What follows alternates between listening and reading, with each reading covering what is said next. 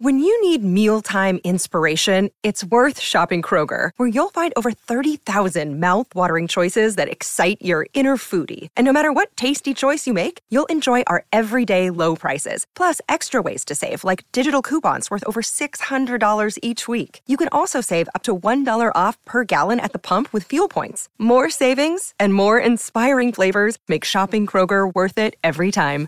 Kroger, fresh for everyone. Fuel restrictions apply. Another day is here, and you're ready for it. What to wear? Check. Breakfast, lunch, and dinner? Check. Planning for what's next and how to save for it? That's where Bank of America can help.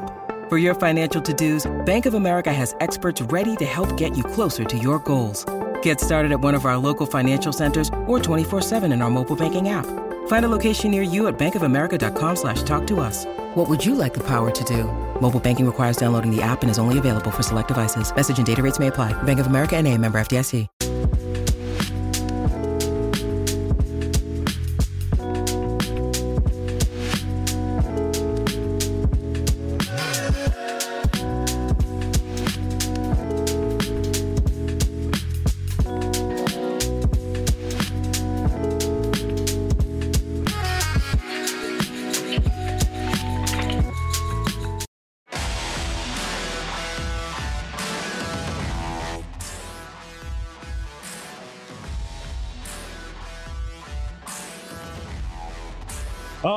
Man, what a gut wrenching loss that was to the Atlanta Hawks for the Philadelphia 76ers. Welcome to the PHLY Sixers post game show alongside my partners, as always, Derek Bodner, Kyle Neubeck. I'm Devon Givens, Bree producing you with us on this ah tough night, tough night for the boys as they lose their third straight. We have a lot, a lot, a lot to get into with this loss, the first game of the week for the home team. Guys, fellas, tough one as we broke it down as the game was going on, biting the fingernails, eating donuts and candy, drinking water, throwing stuff in the air. It was a tough one, though. I, I think the biggest takeaway for me tonight is I, I might be on DeJounte Murray Island now. so it was just, you know, a wild game, honestly. I never felt like I had a good grip on, you know, what was happening next unless you were asking me – what's Kelly Oubre going to do next? And Yeah. the answer was suck Bad, because yeah. he was as bad as he has been all season. Other than that, you know, it's one minute Tobias Harris is the worst defensive player I've ever seen. The next he's making three straight buckets in the mid post. Like it's just super chaotic. It definitely felt like a what I picture as a Hawks game, which is just anarchy, Yeah. basically. We also learned that the Sixers without Joel Embiid and Tyrese Maxey probably wouldn't win very many games. No Sixers way. were up 132 to 129 with a minute 44 left. Did not score then over the last, like I said, nearly two minutes to play. Um, to your point, it was up and down the entire time. I didn't know outside of Tyrese and Tobias who you could really rely on. Obviously, you had that stretch with for Marcus Morris there in the second, or he scored nine in the second quarter.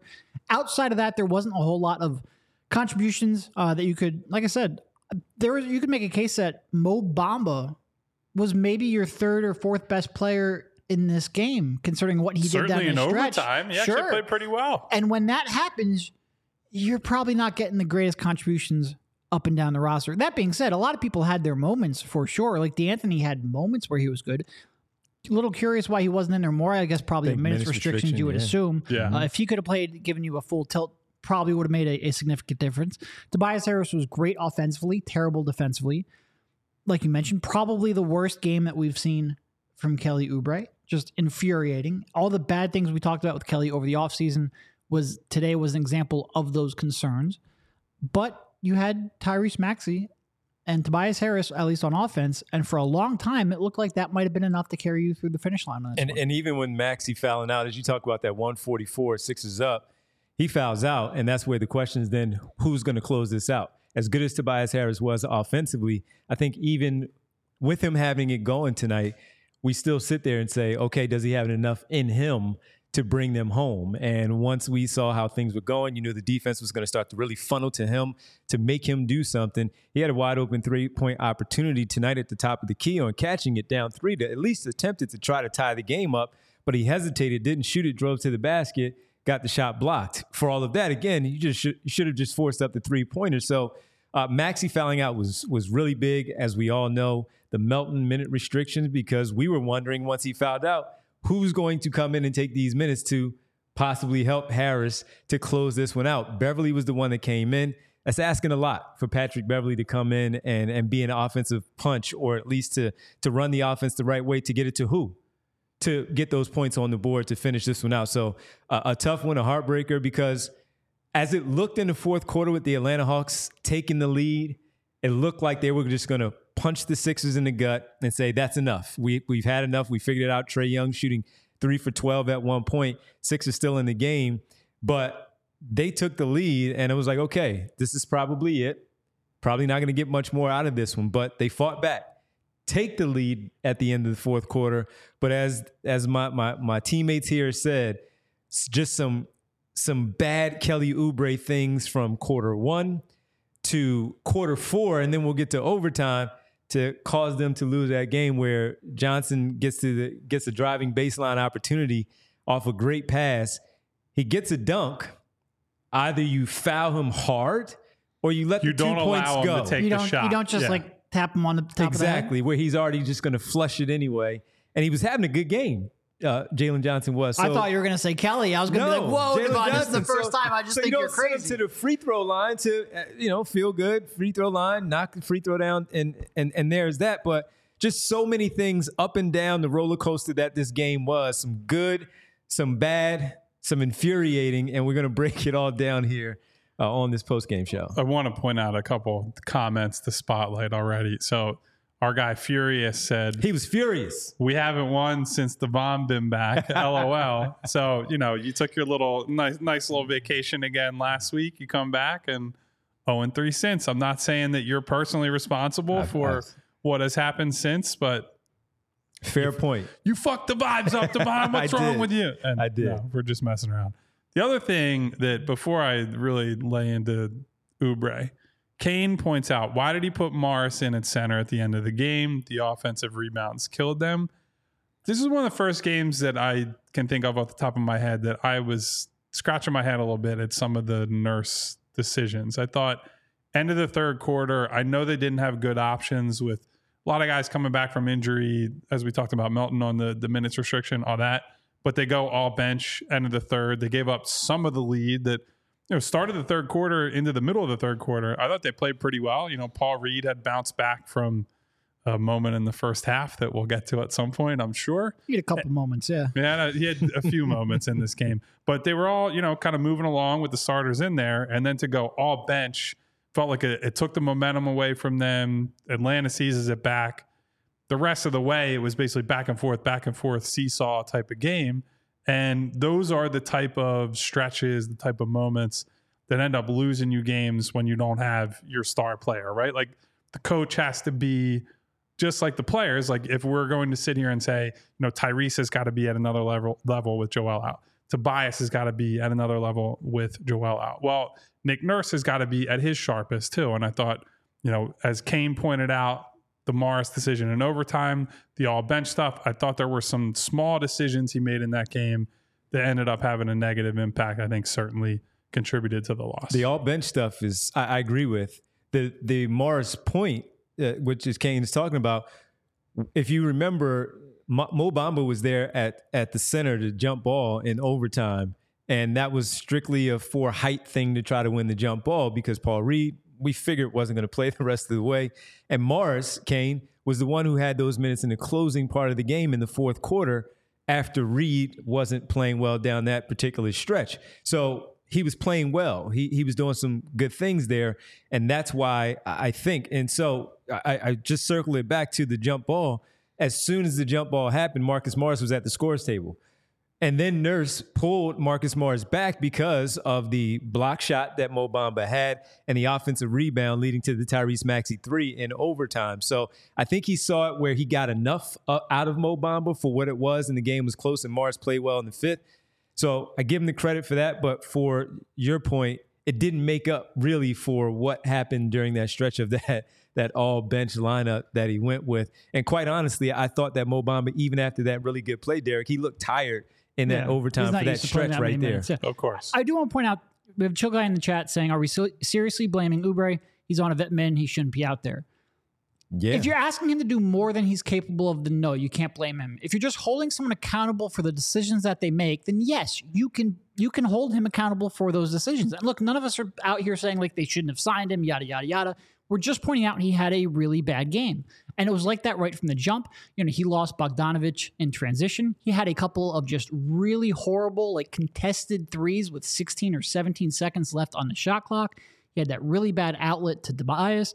Um, a, a, obviously, that drive there with 15 seconds or whatever left for the and one. These are decisions that you can't make if you are going to try to win a game. Like that was a game where you're trying to win without Joel Embiid on the road.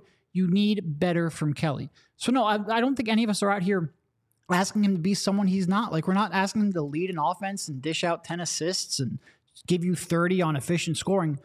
He just made too many really bad plays, really bad decisions, and it cost him. Like that game should not have gone to overtime. and when you're when you're losing 35 points in the game, all right, you get the 35 from Maxey tonight, and you get the bonus of another 22, uh, you know, from or 20 from Tobias Harris to 32 from Tobias. Well, I just meant the extra for, Yeah, yeah, for him. okay, yeah, yeah. okay. Th- 32 overall.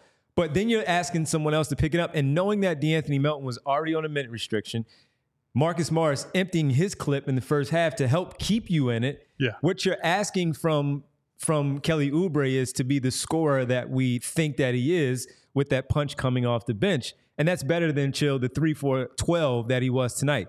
Then it was the bad shot attempts with the shot clock so much time left. The effort just wasn't there. You could see it with him, chill, watching the game, that the effort just simply was not there the way that we saw Kelly Oubre in the last game where he had 25 plus because he was in the, he was in a good groove. He was scoring, and you know how it goes. Oftentimes when you're playing well, you you bust it for everything. And and this one, it just didn't look like the effort was there. The decision making overall wasn't really there. And and that's why we're pointing out that he did not play a good game. Was he the sole reason why he lost why they lost the game? No. But he contributed and needed to pick up in other spots to help get the victory there tonight, which was gettable, especially at the end of the fourth and going into overtime. And again, none of that that doesn't change like what he's done up to this point. That Not doesn't even change what we expect him to do going forward. But we sit here and we talk about every game, and you can't analyze this game and talk about this game without pointing out that he made a couple of really bad decisions that hurt them at the end. Yeah, and to both of your guys' point, like if you go down the whole rotation tonight, you can pick out some good things that basically everyone else did, right? Like Tobias Harris, 32 point game, enough said. Tyrese Maxey, nine assists, 35 points, all that. Mo Bamba comes in, gives you good minutes in overtime. Marcus Morris has a good run in the first half, hits some threes. Nick Batum has three blocks, couple of assists, hits a three, gave you something. De'Anthony Melton first came back, gave you a little little bit of ball handling, some playmaking, a little bit of shooting. That's all well and good. Patrick Beverley hits a couple runners. He had a like a dream shake in the lane that you and I were cracking up about Devon. So Jaden Springer has an awesome defensive Yeah. stretch at one point in that game. Yep. That's literally almost every guy who played contributed something positive that you can say off the top of your head, that guy did something to help them win tonight. I couldn't sit here and tell you one thing that Kelly did for more than like a play at a time that helped them. And went the other way. He was an active deterrent to them winning. As Derek points out, yes, that doesn't wipe away the rest of the season. But if you're sitting here asking me who's one of the biggest reasons they lost tonight, it's Kelly. Like that's just the reality what happened. Same reason I brought up the Nick Nurse stuff, and I agree with Kane when he brought it up. Like I Nick needed to be better. Kelly needed to be better. And those guys played a huge role in it's only one loss, it's only one game, but they played a big role in it. And Chill jumps back in and say, I'm just saying we should be equally as mad at Tobias as Kelly. No, there are spots and moments that we were mad at Tobias Harris during the game, but it's not equal to what we saw from or didn't see from Kelly. And look, One to guy gave point- you 39. I- the I other guy shot three did- for 11. Exactly. Yeah. He picked up your scoring that you didn't give tonight because you weren't scoring at your pace. You talk about the two. I can point out two things that Kelly Oubre did good tonight. One was off of a pass from Tyrese Maxey, cutting baseline for the alley oop. Mm-hmm. He set him up perfectly. Great finish. Okay, cool. The other was he hit that short jumper that Tobias hit him in overtime there, where I'm like, I didn't think he was going to make it, but it was a good. Kyle said it right away. finally did something good. He made a good shot right there to give them a bucket where where it wasn't a wasted possession. After that, chill. I mean, I'm just we're just being honest. Can't point out anything else that was good from from him tonight. And that doesn't discredit anything that he has done positively all season long. We're talking about this moment, this loss in a winnable game against that team, especially where you had their best player struggling tonight, where you fought back, got positive help from others. He needed to be a little bit better tonight than he was, and he just did not show. Now, he might come out against Sacramento and give you 17 and help lead them to a win. And we will say, you know what? Good bounce back game, Kelly. Of course. But for tonight, he was bad. And that was a big part of why they lost. They lost by seven points tonight, and it was closer than that. Had he done a little bit better, they probably win that game. And take away that foul with the one point, that's probably the difference. Yeah, right I mean there. butterfly effect, and we don't know how the rest of the quarter or the like Yeah. minute left in the game plays out if they don't get that free throw. But that was a point. That's the difference between a regulation win and an overtime loss. And they got a gift because Trae Young got fouled and missed one. yes. Trae Young does not miss free throws. He missed two, one in, in, in- at the end of regulation and one in overtime, which give them that opportunity. But you have to take advantage of those situations, and, and they did not in that spot. Uh, there are people in the chat. Chris Tyrone who says Kelly had nothing to do with that loss. Come on, He Ty. played 31 Come on. minutes. Come on. like, how can you not be involved playing over 30 minutes in a game? Like, even if you're just saying it's not as bad as we're making it out, which, you know, reasonable people can disagree. You can't play 31 minutes and just have n- zero neutral impact on Ty, the if- basketball game. If, like, if he if he on. had nothing to do with the loss in 31 minutes, you need to type a little bit more and tell us who who was the reason why they lost this game tonight. Because that don't make me go off like Stephen A. Don't make me. Don't Well, make me. there's no Jason Whitlock in the chat, so I don't, you know, I don't know. I don't know if that's Come on, happen. Ty. Be better. Come on.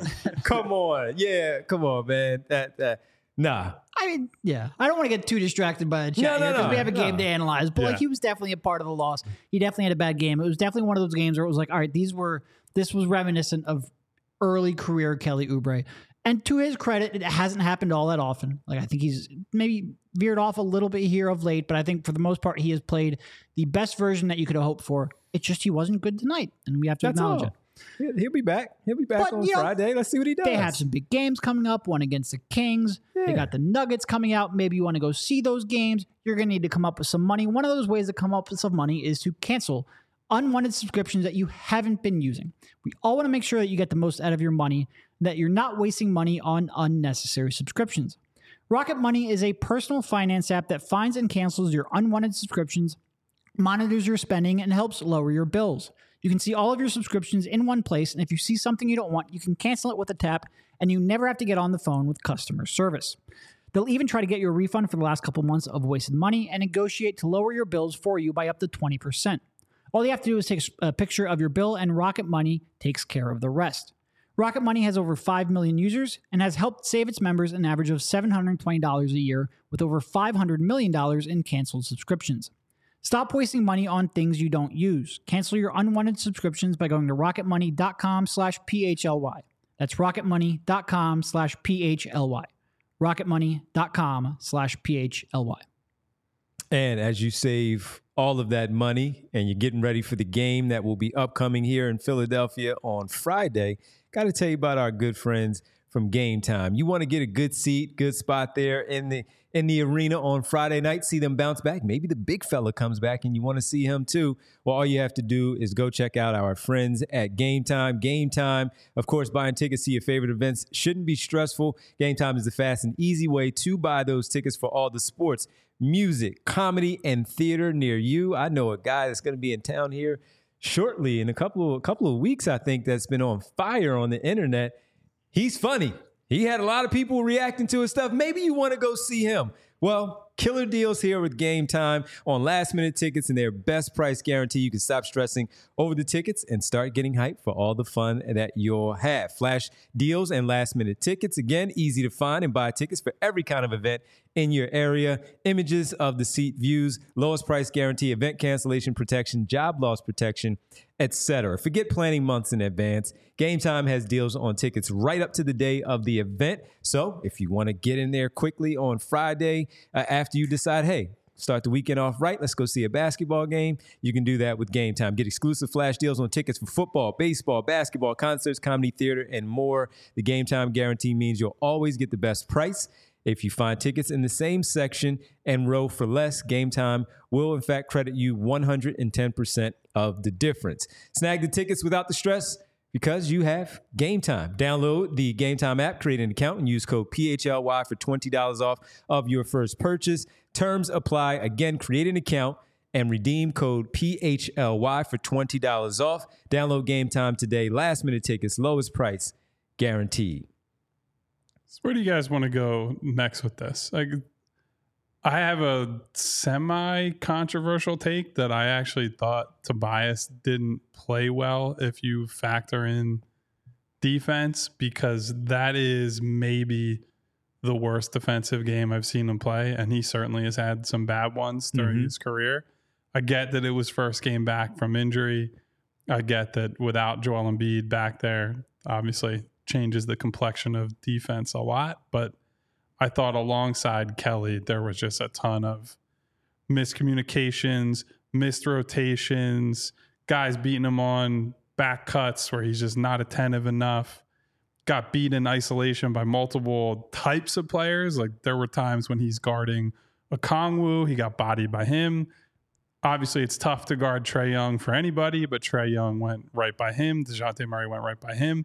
I can't sit here and tell you like a single good or impactful thing he did on that end of the floor.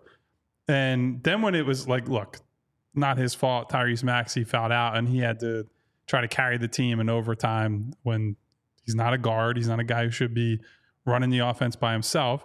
But then when it's his time to like, all right, Tobias, you're having a great offensive game and the ball's in your hands, just like clogged toilet offense and overtime, can't really get a quality shot. And you said it, Devon, while we were watching the game. Probably should have just taken the the three that he had early in the clock on that possession where he drives into the paint and gets the I think it was Okongwu who blocked him and looked like one of hundreds of Tobias drives we've seen in the past where he doesn't actually go up to try to finish. It's like a well, I hope something good happens and like pushes it up and just gets the shot packed by a, a taller, more athletic player. So I don't want to be too harsh on him, but it was it's a deceivingly bad game, I think. Yeah, I mean, look, he's he's the type of player like when when he gets Jalen Johnson one on one in early offense, he has a chance. So he had one Yeah. real nice drive uh, where Atlanta hadn't gotten their rim protection back yet. There was a wide open lane. He took him off the bounce. It worked. But when he, there's a tr- there's traffic there, that you it, when there's no Embiid and Maxey, like you're overtaxing Tobias to try to ask him to create that mm-hmm. in the half court against a set defense when they have a chance to load up. That's just not who he is. His defense is is is help defense, his team defense, his off ball defense is usually poor, and tonight was especially poor. But quite frankly, outside of Mo Bamba in overtime and that run from Jaden Springer, I thought pretty much everyone was a disaster defensively. That's probably true. Like Paul Reed came out and he had no idea how to defend a pick and roll. He was caught in no man's land play after play after play. They somehow went to his zone on the very first possession in his zone. Uh, he gave a, Okongwu a, a wide open roll to the rim when he was exactly in a zone. He's supposed to be in the middle of the floor. Somehow he's out on the wing, and it was the easiest points he got all night. He was real bad to start. He had some nice finishes around the rim, made up for some of that with his offense, although he had some moments offensively too. Um, but he was bad defensively. Everyone just really struggled. And even Springer, who was probably your best defender, had Trae Young in jail for a little bit there. Even Bogdanovich would shoot over him occasionally because Springer's just a little bit too short.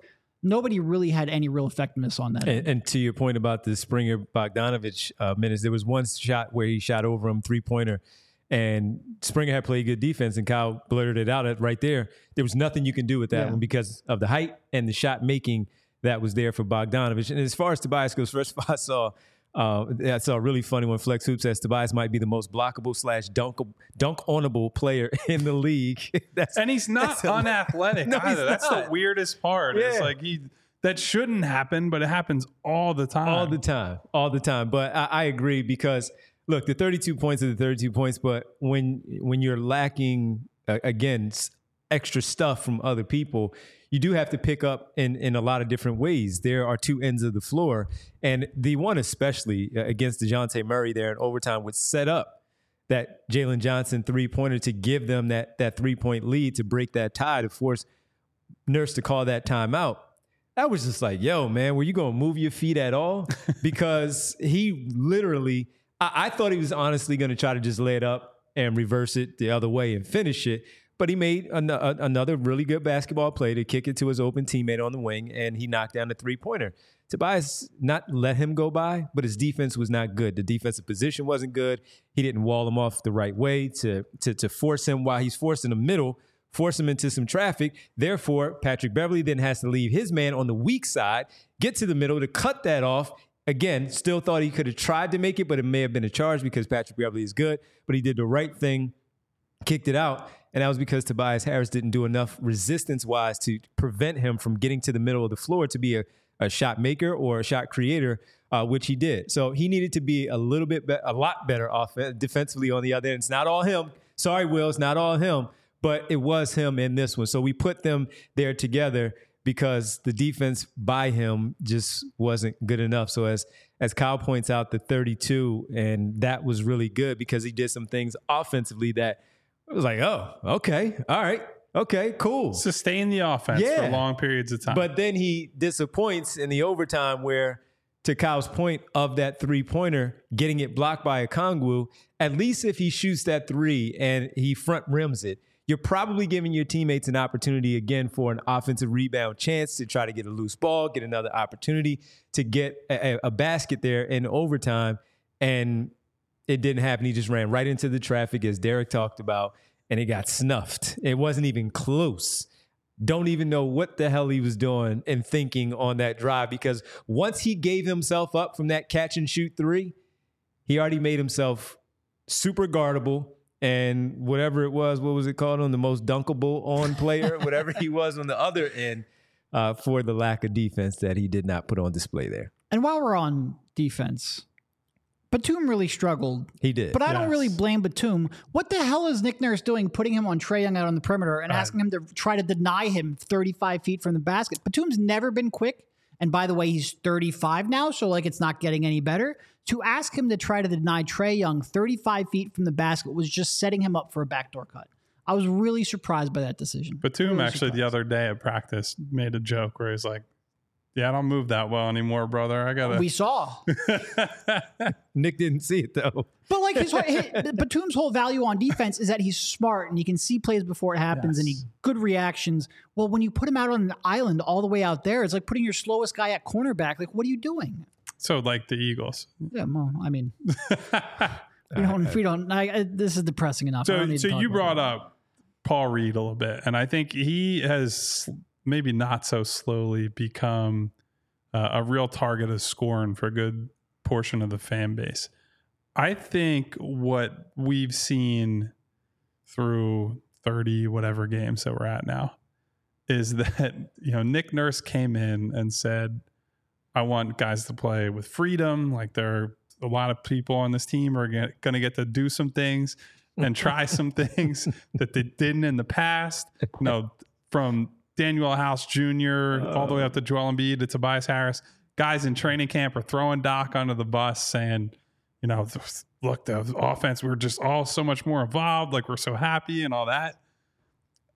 I think it's safe to say that Paul Reed is a guy who does not need as much No. freedom as he has. That play where he went coast to coast was like, and Nick did do it, but that was the most obvious put his fucking ass on the bench, immediately play of the entire season. I will say it was also followed up. He got the ball at the top of the key with like five and a half minutes left in Oh. the fourth quarter, and Derek, he's sitting there so like I'm lining up laughing- three. I'm laughing as he's getting ready to start saying things because that's the first one that came to mind. He's lining up a three for like five seconds thinking about it. You can see the calculus going on in his head, like, oh, I might sit down if I actually take this. But he spent a good couple seconds debating it. no, That Devon and I were sitting there man. like, oh, he better not take that shot. but hey man, for comedy purposes, it's like, oh And I will say, we were, I think Kyle and I were both, Devon wasn't because he was still on his vacation, but Kyle and I were both on the like, hey, maybe this isn't the guy to give all that much freedom to. Like, maybe Yeah. you don't want him shooting all that many threes. Maybe you don't want him trying to ISO. And I think we've been right on that one. Hey man, that the first, let's go back to the play where he got the rebound and decided to Maxey, I got this. Did he even hit the rim on that shot attempt? I'm pretty sure it I came off remember. backboard and did not hit the. Yeah. So if somebody has the replay available to them, I, I would say. Hey, Chris says it right here. wrong. He waved off Max. Maxey was right here. He was as close as Kyle is to me, folks. And he just looked at him like, I got this. Let's go. It's I'm Paul pushing the Reed break. time. It's Ben Simmons time right here, pushing the break in an open floor. And then everybody else is expecting him to just give it up. And he kept going. And he kept going. And then as Kyle, did he hit the rim? I don't know. He waved, as Chris said, he waved off Tyrese. And I looked to the bench immediately because I saw Nick Nurse look to his left. Just like Okay, you come in. And then who's getting off the bench?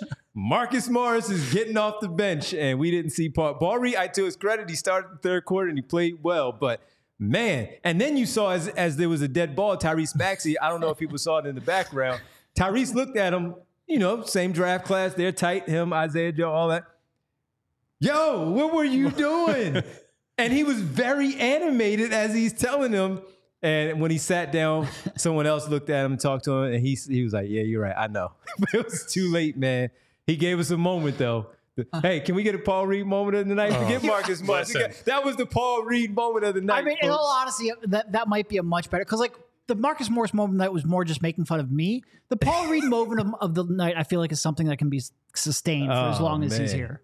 But that three pointer though, that one. Can we? What what about the other one where he was opening the corner? Remember the one in the corner late in the game, and we were like, "Oh, he's about to do this one too," because he was wide open and he passed it up and re, he reset to allow them. But okay, I- that, that's enough. Again, I, I, I almost don't like saying this, but like Nick Nurse has to get him back to the Doc Rivers school. Just set a screen, roll the Oh, rim. That's man. all you set a screen, roll the rim, get offensive rebounds. That's all you do on offense. That's it. That's which it. wrestler was know your role and shut your mouth? Was that uh was that Stone Cold or was that The Rock? I should know don't this.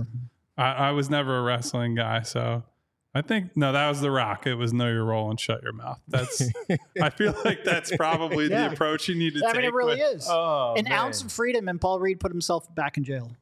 He put himself back in the mud. Yeah, he did. And I would say this, man. There have been And I more like of these. Paul Reed a there. Yeah, but there've been mean, like, more I- of these I- moments, and I like. I'm not sure. I'm not so sure that they're not going to bring in another big at some point in the next. No, it if- might not be a But look, trade. we've, you, but we've talked about this already, where it, it, it that might need to be addressed. It was more of the Mo Bamba part, but now we're starting to see it from both of them, where we started throwing just different names. Of course, the Andre Drummond stuff came up. I think we talked about Kelly Olynyk because we were talking about the Utah Jazz and Lauri Markkanen and a little bit about Jordan Clarkson, and and it's it's um yeah it's it's tough. They might have to really address it. Yeah, Joel's going to play 40 minutes in the playoffs, but you're going to also have to get by with maybe 8 to 12 occasionally and as good as Marcus as good as, as much as they trust Marcus Morris to play those 5 minutes, we also know that's not the that's not the option that you want. It's the op- option that he had tonight because the other two just weren't getting it done enough. And he was on the floor with Batum, so they were trying to figure it out between the two to see if he could at least hold things down and and, and figure it out and, and see how they can get by those center minutes and hoping that the guys that were scoring were really just going to make a a nice run to give them a little bit of a cushion, but it just it just did not happen. you know who else needs to figure it out? Who needs to figure it out? Me pronouncing the word bagels, apparently. Uh, we need some bagels on the table tonight, man. You don't though, because you're right. It makes it We need makes these ad reads memorable. the memorable. people love it, Yeah. but listen, I know you guys will love Oh, our man. friends at Bagels and Co. because Bagels and Co. offers huge Brooklyn style bagels made right here in Philadelphia. I eat bagels several days a week, and Bagels and Co. offers an average of around 15 to 20 types of bagels. They rotate seasonally. They had a Christmas theme one around the holidays. Don't know what they've got cooking up right now. Maybe something Cupid themed, Valentine's bagel, what whatever it might be. They got some theme stuff. And if you're a cream cheese guy or gal, I certainly am, they offer 30 different flavors of cream cheese that rotate throughout the year. It's worth mentioning they do themed cream cheeses as well. They do them for all the local sports teams wherever they're in the market. That includes the Sixers, that includes the Eagles.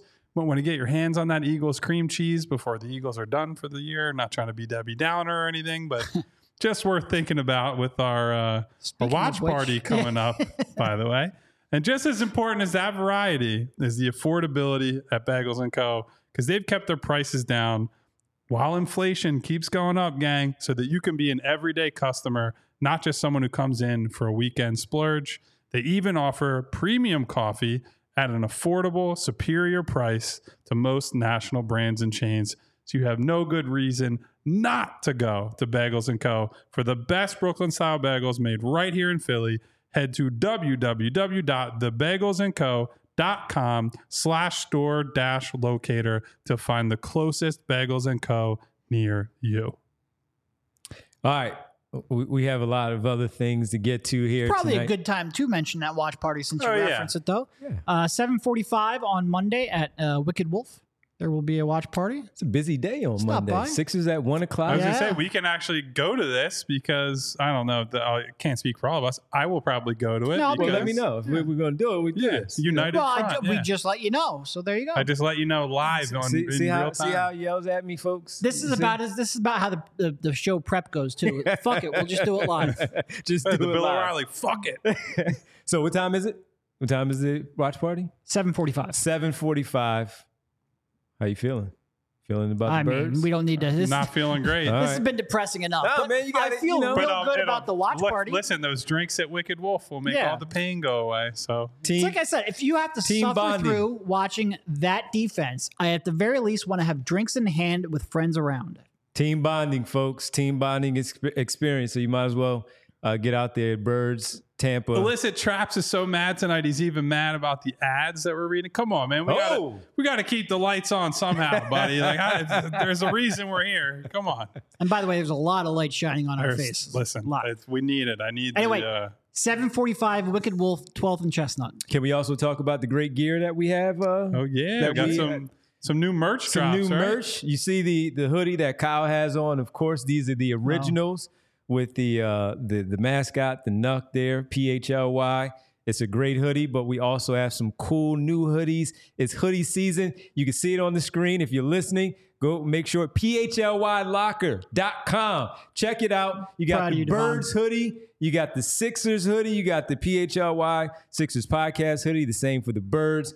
Now with the uh, Michkov hoodie for the flyer side of things, we have some great merchandise there. The hats are available. We don't have them on right now, but there they are right there on the screen. The dad hat, the uh, trucker hat, the flat brim, and the golf hat. We own three of those hats right there. Hopefully, you can get in there. And, There's and some get- more ads for you, illicit. Get, that's right. Put that in your pipe and That's smoke right. it. That's right. and go buy a hat or a hoodie. Go go support. Hang out with us uh, with the cool merchandise. So make sure you go phlYlocker.com.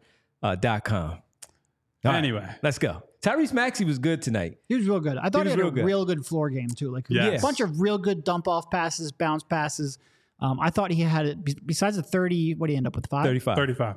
I thought he had, and he had like one moment where there was like he had two turnovers in the span of like 45 seconds. Outside of In the that, he first was half. real good with the ball. Uh, like I said, just a real good floor game, creating shots for others. I really like the way he. The played. only negative that uh, we all talked about was that you could still see something is up with the three point shooting, where whether it's fatigue, the you know the legs, he's he's thinking too much about it. He he didn't take one three pointer in the second half, where Tyrese Maxey typically takes the three pointer off of a off of a catch or a step back three. But then he redeemed himself with the three point shooting that he had late in the game. Again, the offensive rebound by Bamba to find Yep. him on the wing in overtime. But before that, the big shot over Dejounte Murray, deep one there in that in that uh, fourth quarter to give them that what was it five point advantage, four point advantage uh, at that point. And the guy, it- it- that's the only negative I, I have for Tyrese Maxey. Other than that, the floor game was phenomenal. His attacking the rim, recognizing who he had on him, uh, defending him, whether it was they were hunting, of course, Trae Young because of his poor defense. But if he had Sadiq Bey, DeJounte Murray, it did not matter. He was going at them. Forrest coming in the game, Bogdanovich, it did not matter. He saw he saw a green light every time those players were in front of him, and he took advantage of it. I thought he was real strong tonight. Good bounce back game. So I would say here are the two sides of it. I, I think there were there was some tunnel vision at the end of the game that I wasn't thrilled with, but at the same time, it's like that's your best player available tonight. I'd rather him have tunnel vision and take too many shots than like defer, defer, defer, and I have to live with like is Marcus Morris gonna hit a three or and he hit a bunch of threes tonight, so that's no dig at Marcus Morris. I just would rather live with the best player you have, live and die with him. So that's great. On the playmaking front, I said to you during the game, Devon, when it happened, the one turnover he had that he tried to throw a skip pass that Bogdanovich read. Yeah. I was honestly happy to see it. Like we we talked, Derek and I, before you got here, Devon, about the growth Tyrese has to make as a playmaker. I like how we have to that. point out every uh, every yeah, time just like that he wasn't topics that we're revisiting. So We can revisit him. It's good So- content. we talked a lot about sometimes or a lot of times with young guards, it's okay if they're high turnover players early in their career because what it says is they're trying to make advanced passes and they're making high level reads. They might just be, you know, getting a little too bold with the type of passes that they're making. And they have to learn, all right, where's the line between aggressiveness and, you know, running the offense and, and playing it safe. And to see Maxey try to throw that skip pass and throw a lot of passes tonight, you know, little dump offs, drop offs, but also wraparound passes, kickouts on his drives where he's sucking in the defense and then he's hitting a guy who's wide the hell open. It shows the maturation process he's already gone through this season with those on ball reps. And I think he only he ends up with Nine. nine assists Yep. probably could have ended up with at least a few more with some better shot making. So totally agree with you that I thought the floor game was awesome. I thought that was a big reason he was able to get by without the outside shot for a lot of that game. Hit some threes late that gave them a chance to win, but I loved seeing him figure out a way to keep them in that game and looked like he was going to potentially win that game for them if he hadn't fouled out. I know there's been a lot of discussion about the the refs, obviously, in the, Yeah. the chat and elsewhere. I will say this, not going to be well liked for this one. His sixth foul was a foul. It, it was a soft foul for being his sixth foul in an overtime game, but that's a call that Joel Embiid gets basically every single game. I thought the fifth foul was more questionable just because he went straight up. They said his leg hit Trae Young. No, Trae Young hit his leg because he was trying to euro step to avoid him. That was the one that I questioned See, more than the six. foul. I do think on that 6 1, Trae was leaning in a little bit with the shoulder. I think he initiated some of that contact. Now, I don't think Maxey was in perfect position, so you can see that there's a, a little bit of a question there, but I'd have to go back and rewatch it. I, it was certainly, when you factor in overtime star ish level player, uh, I would have liked to see a no call on that one. I, I understand a gripe, even if by the letter of the book it might have been a foul. And if the star is going to get it, the other All Star, who has the reputation already, is I most likely think going in, to in that moment, like it didn't, even if, if, if I- I agree. Let him play. of We're in total initi- agreement. let him play. regardless Yeah. of who initiated the contact, I don't think it affected anything. Let him play. Let stars play. Uh, illicit trap says that was not a foul, bro. Which one are you talking about? Because we just laid out both the sixth or the fifth. I'm sure it's the six. The The, six? six is the Okay. one that people are mad. But Okay. like, look, that's the one that Joel gets two or three times a game. Yeah, but if Joel is going up against against Anthony Davis, I bet you he doesn't get that call. I mean, they they beat the Lakers by so much that uh, there's no real no real proof of concept for If- that if this that- season. okay, if that was Jokic, I bet you Embiid doesn't get that call with two minutes left in overtime. Which is like to me, it's stupid. Like I I am in agreement with you that in that spot, especially, don't call it. I would go a step further and say I don't want to see that foul called. I don't think that that's like a what Tyrese is doing there is sliding his feet and moving with Trae and trying to do the right thing. And Yeah. to, for marginal contact like that to be a foul, would it hurt Joel if they didn't call that? Yes. Would it be better to watch? Of course it would. Uh, so we're in total agreement there. All I'm saying is, if if we're bitching about this one, go back and look at the comments when Joel got that call on like Dean Wade in the Cavs game, and Cleveland fans had a stroke talking about how it's not a foul. It's it happens all the time, and it gets called a foul often, but probably more often than I would like. And uh, Alyssa Trap said he was talking about the sixth, like you mentioned. And Ike says the fifth foul was BS, like we also talked about. Because again, he just went straight up to prevent him from, he was protecting the rim. His leg clipped him. He Euro stepped to try to get around him to try to get a shot off. Uh, what do you think? Because we did have, and I was going to go here, but we had a good question from Sam. Says, well, what about the end of regulation when Tyrese spun on on Trae, on Dejounte Murray? I think it was, And and it and, lost the ball off off his his leg or and went whatever, out of yeah. bounds. I He thought he was a foul. I'm at, I was about to ask you. I you. didn't see contact, and I went back and watched it a couple plays, but we're also didn't necessarily have a great angle on it. But I didn't see obvious contact. Let me put it that way. I thought to your question, I thought Trae Young actually when they showed the replay from what I saw, I thought Trae Young got ball. Okay. For the first time in terms of his defense, I thought he got the basketball and then it went off of off Tyrese Maxey. My thing was when he spun, I thought he should have kept the dribble. One more one more dribble. It's it's easy for me to say sitting there watching it, and especially when the defense closing on him. You know it's the last few seconds, not a lot of time. I think it was what like a second left after the ball went out of bounds. So I understand what he was doing, but it was just one of those things of if he could have kept it one more dribble, he probably would have gotten a, a better opportunity to get a shot off, maybe even get fouled and get to the free throw line. Okay, so should we make our official pitch for the Sixers to trade for Dejounte Murray after that game? Folks, this was the one I was waiting for because it was fun to watch the game. I always watch it with these guys, uh, whether it's a home game, road game, and Kyle's sitting there. We're looking at each other. He makes like two threes, I think it was, and we're just like, all right, you know, whatever, because he wasn't playing all that well offensively to that point. He had smoked a couple layups that he should have made. But yeah. then he hits one where he gets he hits a corner three, he gets fouled. and yeah, guess who fouled him, by the way? Yeah, Kelly Oubre. Correct. Um, Just to, to enhance the points we've been making. and and he also hit the, the the the big point was the catch and shoot threes that we talk about. And I saw people already in the chat speaking about Ma- Maxey and Murray would be a nice backcourt, et cetera. So, Kyle, you were talking about maybe buying some real estate there on the island. So well, let's start with you, man, because he did for what we talk about offensively as a secondary scorer, especially with Trae Young struggling. He did play well tonight, especially on the catch and shoot threes. Well, look, like that game is an example of at least offensively. That's a high end outcome. For That's him. that is an example of like if if you want Murray, you just point to that game and say that's the proof of concept mm. because but well, it's not an average game Well, for Dejounte I- I- Murray. I'm clearly. saying that- Five of is a- seven from three tonight. that's the third most threes he's made all season. He's only had seven games with more than three made threes.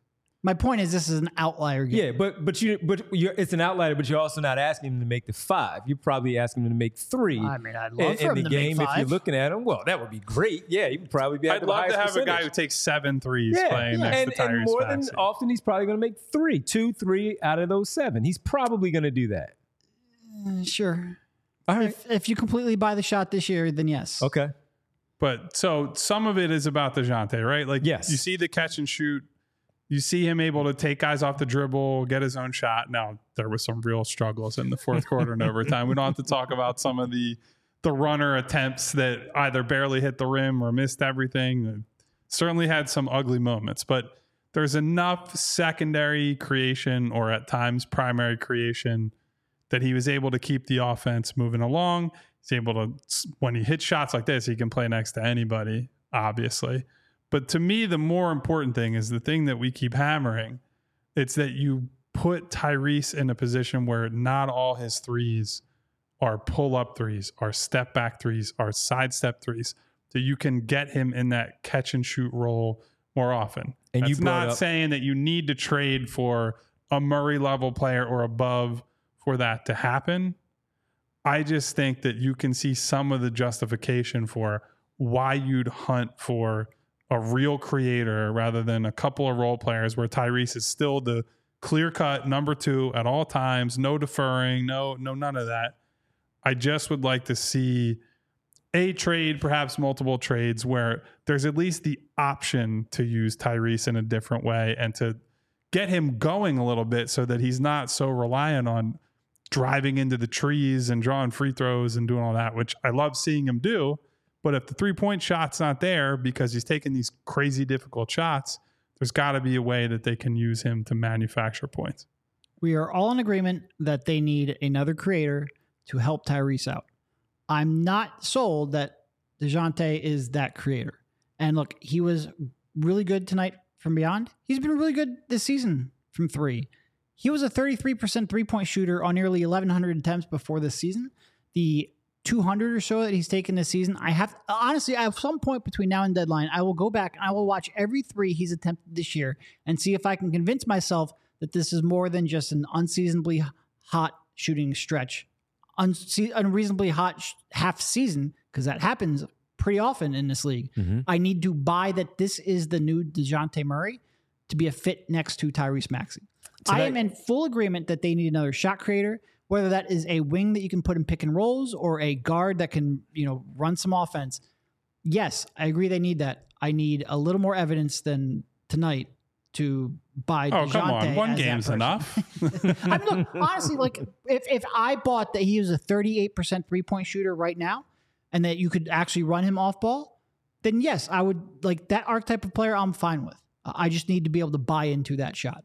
And I, I- I think that, of course, this one's an outlier tonight with the outside shooting and all because he still still blew a few layups where it's like, come on, man. Well, you and that's also part of the problem too. If that outside shot isn't there, then he's very reliant on that pull up mid range jumper. Then he's very reliant on floaters at the basket, and that's not an archetype that I want to put next to Tyrese. So I, I- I have to buy not only a catch and shoot three, but an off dribble three from Dejounte. And and just have to wa- get that. watching him enough, where we've seen him over the years, for me, when I watch his pull up jump shot right around 17, 15, 17, it, it never seems clean where he's just going up and shooting it. It always looks like he's shooting it with a little, with a little double pump to shoot it because he's not a natural shooter to that point from that spot where that could get in the way. well, he's not a natural shooter, I'd say. no, generally No. like the fact that he is even as good as he is is a testament to the improvements he made because that was the the reason he fell like he did in the draft because everyone was like look this guy's a great athlete good defensive player playmaker all that but everyone was like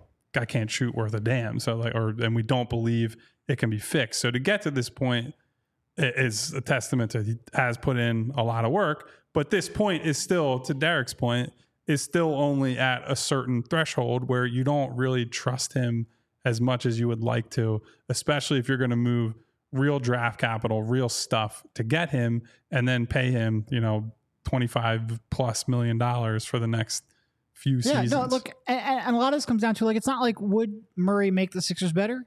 Yeah, he would. Yes. Sure. Yeah, You'd put him in player. as a number of, of Yeah. slots and he would improve the team. Mhm. It just is he worth all the other is, is the opportunity cost of what he would take in terms of draft capital, in terms of salary, the one you want to go all in for. And like I said, I need to buy that shot in a big way. But the other guy who, as we were talking about him, the other one that was doing his work that we talk about as a trade possibility also was Bogdanovich doing the Bogdanovich stuff Mm-hmm.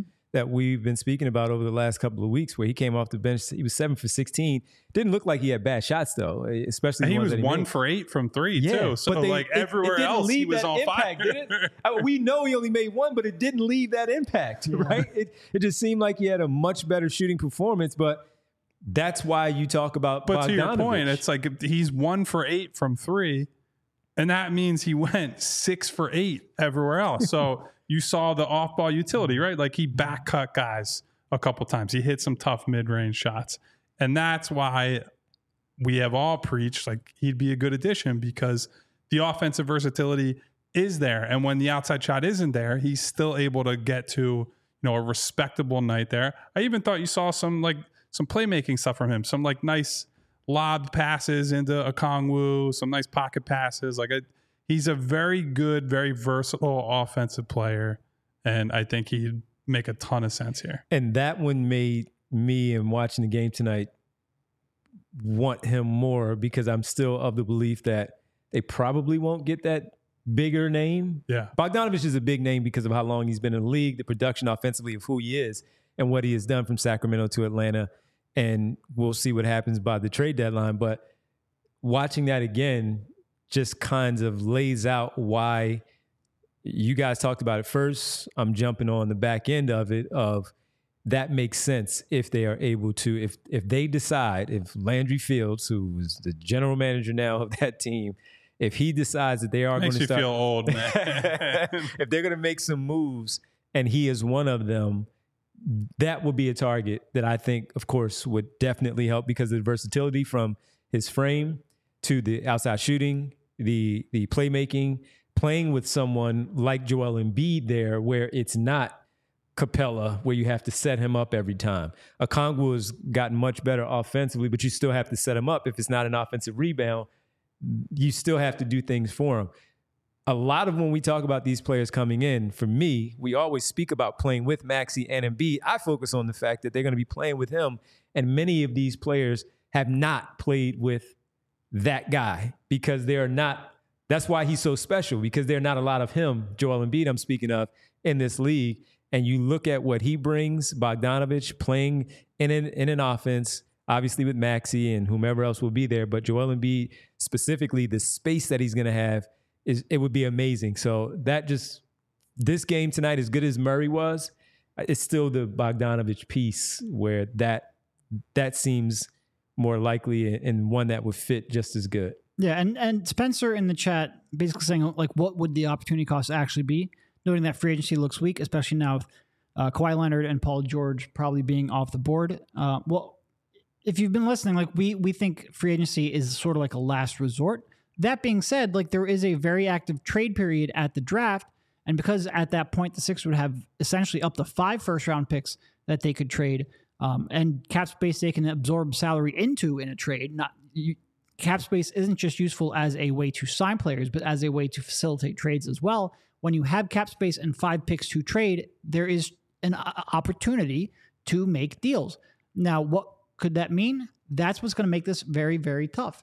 If you sit here at the deadline, you go, all right, there's someone like DeJounte Murray or somebody like Bogdanovich, they can help us make the stretch run. Now, they're not necessarily either a good enough player or a good enough fit to be like the obvious, yes, let's go in for this guy kind of player. Do you want to bank on somebody else becoming available in a trade in June or July? It's a very tough decision to make because there is a lot of uncertainty. You can't look there and say, oh, we're going to go target Kawhi or we're going to target Paul George. There's probably not going to be someone like that available. Probably not going to be able to target OG now because he was traded to New York uh, and his, his agent's father runs the team. Um, there's a lot of uncertainty, and that's going to be a that, like that is why Daryl gets paid the big bucks because he is not just projecting like I can look at a free agency list and go pick and choose my guy. He has to sort of like predict who will become disgruntled, who will become available, which team will underperform, which star that we're not even talking about now could become available in June or July and make that calculus in his head. He is in a a for a, a guy who has a a MVP, uh, another All Star, three to five draft picks to trade depending on when they make that deal, and cap space. He has a lot of flexibility, but he also has a lot of responsibility and a lot of uncertainty to deal with. And our guy Furious with the super chat is really on the Murray train. Says Murray averaged nine assists in San Antonio. He can definitely play make. I'd rather have a willing three point shooter than Toby. He won't even shoot. Well, the willingness, we're all in agreement on that. Like we harp on that all the damn time. I do think, like, as much as I'm saying this is the game, go get Murray, all that, like Derek's points are fair. Like, do you want to move? I'd say if I had to guess, if Atlanta moves him and it looks like they're going to, it's going to require two firsts. Is that fair? Probably two. Yeah, one of them might be like protected, where it might be uncertainty on when or how it will convey. But yeah, probably like one legitimate first and one protected first. Yeah. So let's say you move two first. And the key is if one of those is that unprotected Clippers pick, then that really limits what else you can do. Yes. So then you could you could be down to either one pick to move, one real pick to move, or potentially zero, depending on how that trade plays out. And if you make that move, you have to be super, super confident.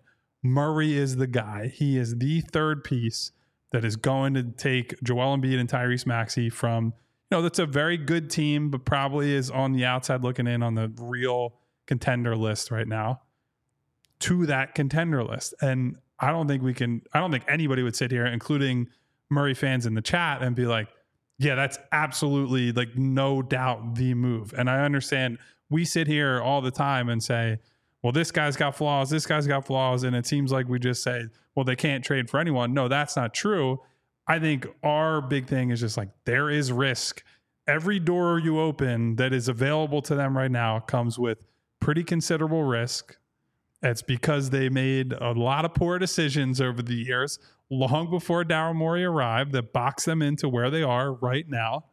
But it makes this next month leading into the deadline, and certainly the six months or so before free agency in July, a really fascinating time period for this team. And really, I mean, Kyle and I are sitting here poo pooing all the potential trade targets because we're just sitting here trying to get Devon to talk his cousin into Jacque Vaughn being an idiot so then we can get the guy that we actually want. Are you guys going to sit and watch the second half with me tomorrow after we're done? they got a one o'clock game tomorrow. Par- Tomorrow? Paris game. Oh, I forgot about that. Yeah, man. Paris game. So by the time we're done, we will probably be here. Well, I No, might no, be no. pulling a Devon and uh, not showing up tomorrow because uh, we already talked about this before the show. But we'll, we'll see. It'll be like a big surprise reveal. Yeah. Um, but no, to, to to the point of what they may or may not do by the deadline and the Murray availability, a couple of things that happened even today impacts the offseason already because while whether you felt like Paul George or Kawhi Leonard were going to be on their radar or having the opportunity to get them, Kawhi Leonard signs an extension with the Clippers today. They were already there were already reports that Paul George and his people are in conversation with the front office to also do the very same. Seeing a report from Pascal Siakam where he wants supermax, well, not supermax, but he wants big money. He could potentially get a super max from Toronto, but he's got to make all NBA this year. Right. And then And he's that's- locked in in Toronto as well. So to to what the guys are laying and out, again, that would be only Toronto that can offer that. It can't even be a sign and trade. It has to be Toronto. the summer with all these big names, there's potentially two right there that will be off the board before we even get there. Yeah, the Kawhi thing came kind of out of nowhere, right? That was a Three years, I think he got ex- three years Three or on. 100? 152, something like that. I might be misremembering the exact details. Yeah. I mean, look, I don't think any of us really thought they were a high probability to leave LA. Like they weren't at the top of my I'm not going to say priority list, but they weren't at the top of my mind because I just assumed they were going to stay there. But, you know, weird shit can happen. You were kind of hoping some weird shit would happen in LA. Uh, they've been playing good basketball, and I guess it's enough to keep them around. Yeah. Well, we'll see about um, Dejounte Murray. See what happens. Bogdanovich and but funny. Dejounte Island. So I'm, I'm a resident for at Kyle- least right now. there. I'm renting an apartment on Dejounte Island. no We'll flag. Just that. Just the apartment. Just renting. Just just renting. We'll see. All right. I, I might be talked out of it by A uh, buddy of mine was a his, more serious friend. You know. buddy, a buddy of mine was his his and Ben Simmons trainer. If you remember, they trained because they were both clutch. yeah. Uh, my buddy JC uh, worked both of them out, of course. And at that time, he was like, the Sixers need to draft both. He wanted both of his guys. And look, they He was had what, they had this because of the last 24 pick was 24 and 25 or 25 and 26 that they picked That was a Furkan. Korkmaz and yeah, Cabarrot, 24 26. 20, 24 and 26 and they had an opportunity to I loved TLC, but I may have been swayed because of those jerseys that Megalex wore. Oh, the pink those and were, Those were yeah. absolutely incredible, and it might have distracted me from how little basketball skill he had. yeah man well we'll see By the way, we've had a lot of chatter about the Timothy could Jazz beating up one. on Denver you. tonight on national TV. oh did they They, they've Well, been it's a little it's, bit. it's ongoing, but Oh, yeah friend of the pod, Markkanen, probably I don't know what the Lighting stat it line up? is right now, but no, he's only two for five. wow is, Oh, is hey, Clarkson trade, trade value's down. Trade Go get value- him, Daryl. what's what's what's Clarkson doing what, is- what is he doing I, I, I need to know uh, He's seven for nine. There you go. Kyle renting an apartment on the Clarkson No, Island. no, oh, no, come no. on, man. Jordan Clarkson is not playable in the playoffs. He can't defend my grandmother. Rest her soul. But yeah, I, I am not going to be renting any property on, on And to your Jordan point, Clarkson Island. I don't know like someone like Tyus Jones can defend the playoffs either, but he'd cost you way, way, way less. and is yeah is not going to be on the payroll next year either, which is a important thing. All right, fellas, it's It's about that time. about that time. It's it's Kelly eleven thirty. Olynyk. My computer's about Kelly to Olynyk, die right seven now. I gotta points, get to a charger. Kelly Olynyk, there you There go. you I'm- go. Back up. Are you on Olynyk Island? I don't know. Maybe I should Uh, stop saying island with all the I, Epstein I, I stuff. rented. I you know? rented a room. I think we can still talk about Yeah, islands. I don't think that guy ruined islands forever. Listen, there's between Aaron Rodgers. I, I just uh, I don't. We're good. No island probation on islands. for a no, while. no more. island. We just rent some space. we just rent some space in these places of where we want these. Everybody, Yeah. thank you so much. And he also had places in like Florida too. Can we not talk about Florida? I mean, then again, I, that might I be a prefer good not to too. generally, but you know, All as right, I who- say all the time, out there? everybody. Who do we have? Thank you so much for being here. Love you guys being here at 11:35 on a Wednesday evening. That's amazing. My guys and gals, Dan McGlade, Brian Knight, Weebay, Bootzilla, Kane, Furious, Two Minute Warning. What up, Al, Al? Our guy, no APB this episode because we know he's with us.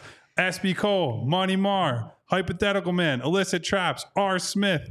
There was a guy earlier. I wish What I could get R. those names. Smith? It's too far.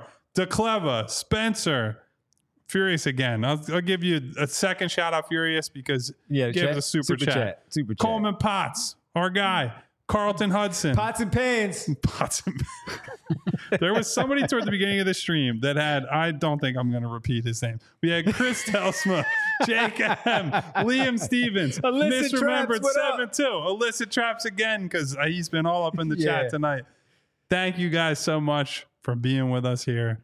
As I always tell you, please, if you haven't, hit that subscribe button. And if you hit the bell icon, Ding. love the ding from Devon. You will get notifications each and every single time that we go live. And if you hit the thumbs up button on this video, it'll give me a nice warm and fuzzy feeling inside. Warmer and fuzzier than this hoodie gives me. And this hoodie gives me some great warm and fuzzy feelings. That's at phly.com if you like that hoodie. PHLY Locker. Get it right, sir. PHLYlocker.com. Oh. Don't, don't even No, say it. Don't on, even say on. it. Don't There's two say websites. There's all phly.com and there's phlylocker.com.